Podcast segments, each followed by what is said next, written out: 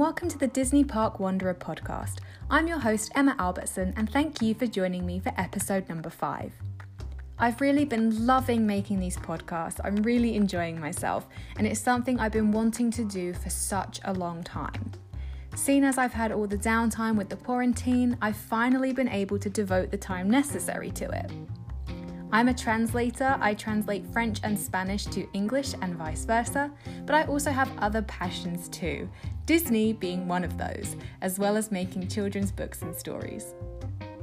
On the note of having all the extra time, as well as having fun, of course, you get some boring, stressful, and down moments, which is why I have a few suggestions before we dive into today's main content of things to do to keep you busy at home.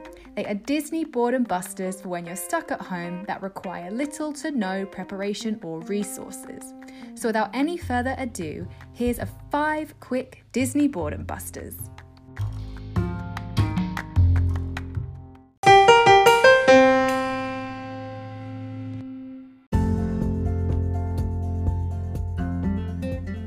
Number one, it's pretty self explanatory A to Z character challenge. All you need is a pen and paper or a computer or phone, whatever you prefer. You put A to Z down the side and you come up with a Disney character for each letter of the alphabet that has the first letter as the first letter of their name. Now, if it's too easy to just do one, you can do multiple, or maybe try doing film titles, and then you simply tally up your points and see who's the winner. 2. Disney emoji stories. This one is pretty fun and creative, so all you have to do is pick a Disney story or three or five and try and retell it only using the emojis on your phone keypad. Put together the whole story only in picture form and then send it to someone and see if they can crack which story you're trying to tell. 3. Disney karaoke. Again, pretty self explanatory but very easy to set up. All you need is computer or phone with YouTube and search for your favorite songs. Most of your Disney songs will be in karaoke form, and all you have to do is belt out. Make sure you have some snacks, maybe some costumes if you're feeling a little extra, and you've got a pretty fun night ahead of you. 4. Disney Trivia. This one can be done virtually, so you can do it on webcam, on your WhatsApp group, or with whoever's in your household. Each person needs to choose a favourite Disney film, character, or Disney related topic, for example, Disney World, and they come up with 5 to 10 questions about their topic. Then everybody has to answer the other members' questions until you end up with a winner who has the most questions correct from all the themes. Of course, don't answer your own questions, as that's kind of uh, cheating, right? And number five, totally fun Disney drinking games. There are a whole host of these online, which include drinking when a certain word is said, or a certain character, or if someone talks to an animal. It's endless. So find your favorite Disney film, search for a drinking game related, and get to it. Well, if you can legally drink, of course.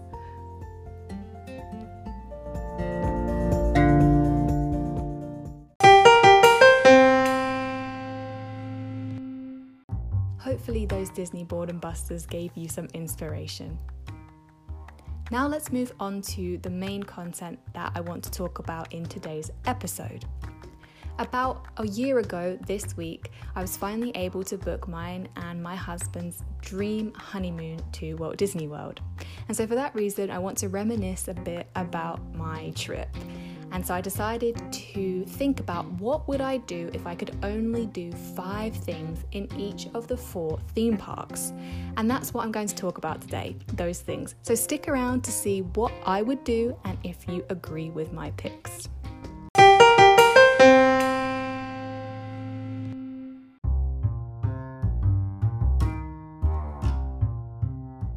Starting with the Magic Kingdom, of course. When I went to the Magic Kingdom, it was such a magical day and I loved it. So there's so many things to do, it's kind of hard just to pick my five must do's. But if I absolutely had to, I kind of made my decision based on things that I found unique in this park that you perhaps couldn't do in its counterparts elsewhere. So, on that note, First of all, I put down Splash Mountain because I love the characters in it, the woodland animals. It's quite a long ride and it's peaceful, well, until the end. and the, the drop is surprisingly big, and also getting wet is kind of refreshing in those hot Orlando days. The second thing I put down was the Seven Dwarfs Mine Train. It's so unique, and even when you have to stand in line or queuing, it's really not too bad because they've got so many things to look at and see and touch. So they've done a really good job there because it's notoriously difficult to snag a fast pass for that one. So it makes it a little bit less depressing having to wait. The third thing I put down was the tangled lantern. So let me explain that a little bit. So in in the back of the park, they have an area that is inspired by the film Tangled. They have the tower where Rapunzel was trapped by her mother, quote, and they also have a bit of the town of Corona. They have some of the lanterns that you see in the film that float into the sky. So when it starts to get dark, they have a photo pass photographer there who will hand you one of those lanterns and you can have your photo taken with it. And it's so cool. I love that film. So for me, it was an absolute must do. And so that's why I put it on there and I recommend doing it. But be warned, I didn't expect this. The line to have that photo was really long and got long quick. I didn't think it was that well known, but if you want to do it, be prepared to wait in line before it starts to get dark if you want to get through that line quickly. The fourth thing I put down was Sleepy Hollow because they have the best waffles. They do chicken and waffles, and they also do a waffle with Nutella and fruit. Now, call me crazy, but chicken and waffles is the best combination. I never, before coming to America, thought that it would be, and I was kind of disgusted by it. But trust me, it's delicious.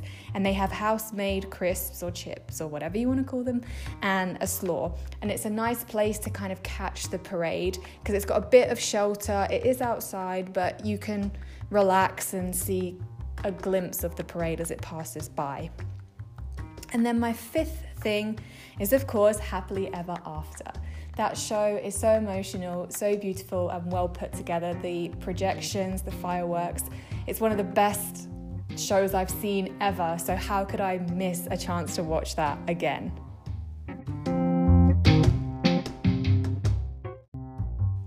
Moving on to Epcot. Again, Epcot, it's hard to choose just five things as there's so much to see. And I was super impressed with Epcot, to be honest, at how realistic each pavilion was. But I've got a kind of fair idea of the five things that I would absolutely have to do if I went back.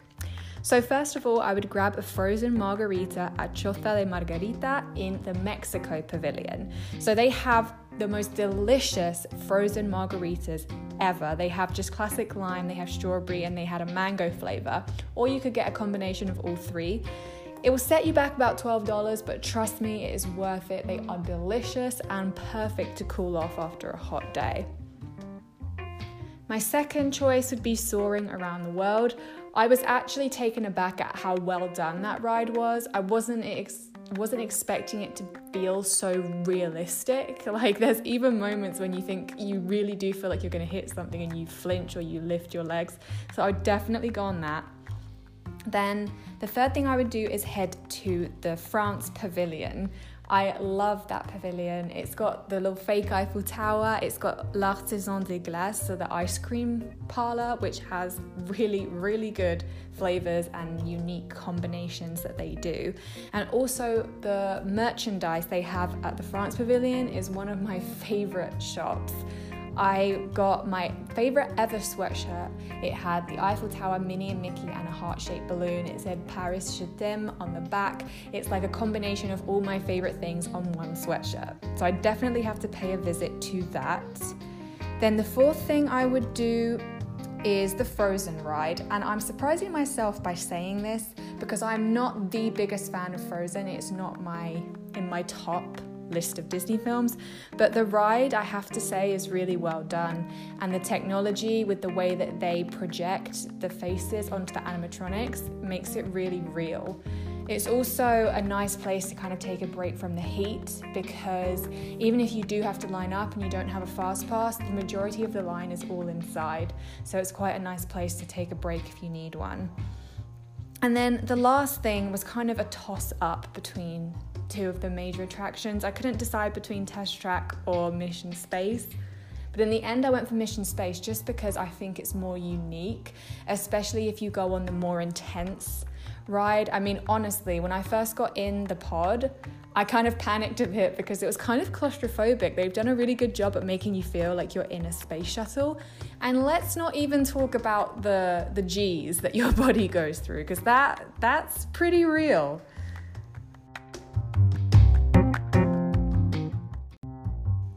Now, Animal Kingdom, and if I'm being completely honest, my absolute favourite park of the bunch at Walt Disney World. I found the park so breathtaking, it was so well put together that I was just amazed all day. So um, I put together my must do five things in Animal Kingdom. Again, it was a hard decision, but I feel very happy with my choices. So, Animal Kingdom for me, it would be ideal to go as early as possible and go straight onto the Kilimanjaro safaris because if the earlier you go, it's not quite as hot and the animals tend to be more active. The safari experience again shocked me at how real it felt. They've done a really good job at matching the real habitats of the animals, and honestly, you could forget that you're in Florida when you go through that ride. So I was really wowed by that. Next, I would head to Pandora and I'd go on my favorite ever ride that I've ever been on, um, which is Avatar Flight of Passage. I think I could ride that multiple times and still be amazed by it. I think I will never get bored of it, honestly. and then as I'm in Pandora, for my number three, I would go to Na'vi River Journey. I know lots of people don't think it's worth the wait or it doesn't compare to Flight of Passage, which perhaps is true, but I really am a sucker for rides that are visually impressive.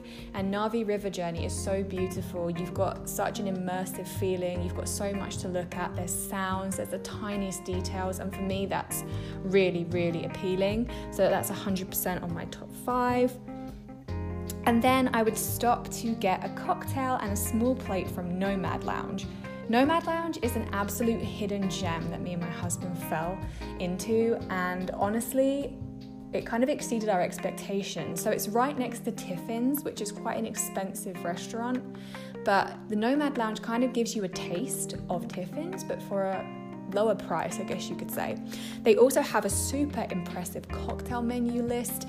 I got something called the Anapur Zing, and it was really nice. And it came with one of those light up flowers that I got to keep. They have a variety of small plates. So if you're familiar with tapas from Spain, but a bit bigger, um, that you can have as kind of a small meal. Me and my husband ordered three small plates, and let me tell you, between the two of us, and we eat a lot, that was more than sufficient. I recommend the churros and get the Tiffin's bread service. Oh, it's so good, so, so good.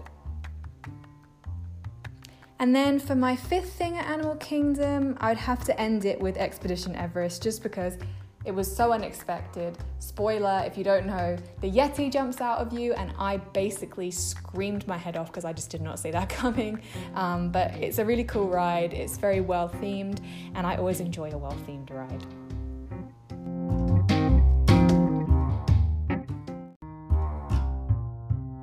And lastly, Hollywood Studios. Hollywood studios have added so many new things and areas and they're still going. So, disclaimer although I really enjoyed exploring the Star Wars land, I'm not a huge Star Wars fan, so that did not make my top five. And also, I haven't obviously had the opportunity to ride the new Mickey and Minnie Runaway Railway, and I'm sure if I had, that would 100% make it on this list, but seeing as I haven't, I'll stick to what I know. So, my number one must do in Hollywood studios would be Rock and Roller Coaster, simply because it's so much fun and I love Aerosmith. They're one of my favourite bands, I adore their music, and I was utterly devastated when I found out that Disneyland Paris was removing their Aerosmith Rock and Roller Coaster. Granted, it's probably going to be cool because they're changing it to, I believe, a Guardians of the Galaxy ride, but the fact that they still have it in Orlando is a big consolation to me, and hopefully they won't change theirs. Next, I would head to Toy Story Land. I also, again, in this park, had a throw up between two attractions. I really like Toy Story Mania and Slinky Dog Dash, but in the end, I went for Slinky Dog Dash just because it surprised me. When I looked at it, I thought, mm, I don't know how fun or thrilling this is going to be, but it was surprisingly hilarious. It's really well done. So that one took the winner eventually over Toy Story Mania. And as I'm in Toy Story land already, for my third must do, I'd have to go to Woody's Lunchbox. The food is so simple but amazing. And even their tots, the potato that are covered in crispy skin, are phenomenal. I don't know why, but it's like comfort food at its finest. Their grilled cheese is great, and also they have a sandwich that I think is is beef brisket, if I remember, or barbecue beef, and that's also really good. The fourth thing I would do is head back to the other side of the park and go to the Tower of Terror. Love this ride, although I find it hard to find people to go on it with me. My husband will, but whenever I went with my sister or my friends, I always had to go alone because they didn't like the ride. I guess if you don't like lifts or elevators, it kind of is your worst fear as you're stuck in one of those and it drops. but do love that one. It's slightly different in Walt Disney World than it is in Paris. So I also enjoy that element. And then last but not least, I would have to stick around for Fantasmic. When me and my husband were there, we were really lucky because we got a touch of magic from a cast member. They got us VIP seating to Fantasmic, and just seeing it in that perspective from front and center just solidified it even more as such a great show. The special effects are really good, and what I also like is that they incorporate a lot of Disney films and even ones that you might not see typically. Because you, I often find that the same old films and songs are used a lot, and this was more of a variety, so that was kind of refreshing, and I really enjoyed it.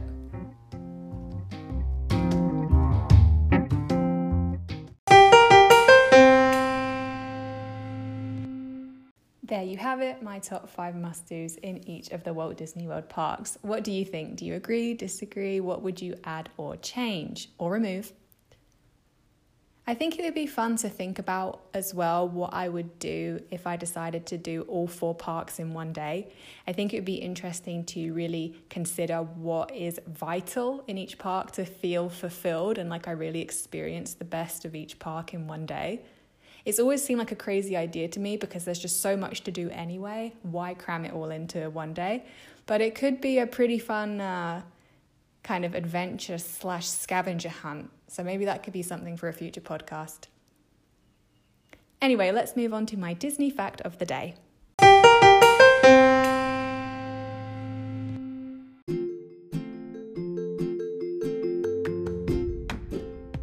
1994 Disney animated version of The Lion King nearly had its soundtrack sung by classic Swedish band ABBA, the group that brought you such classics as Mamma Mia and Dancing Queen.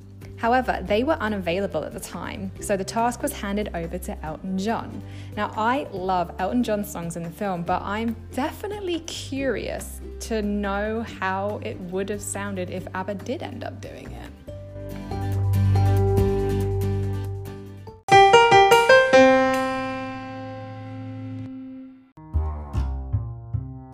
That just about wraps up today's episode. But before I go, I would like to take the time to thank you for listening and taking the time to listen.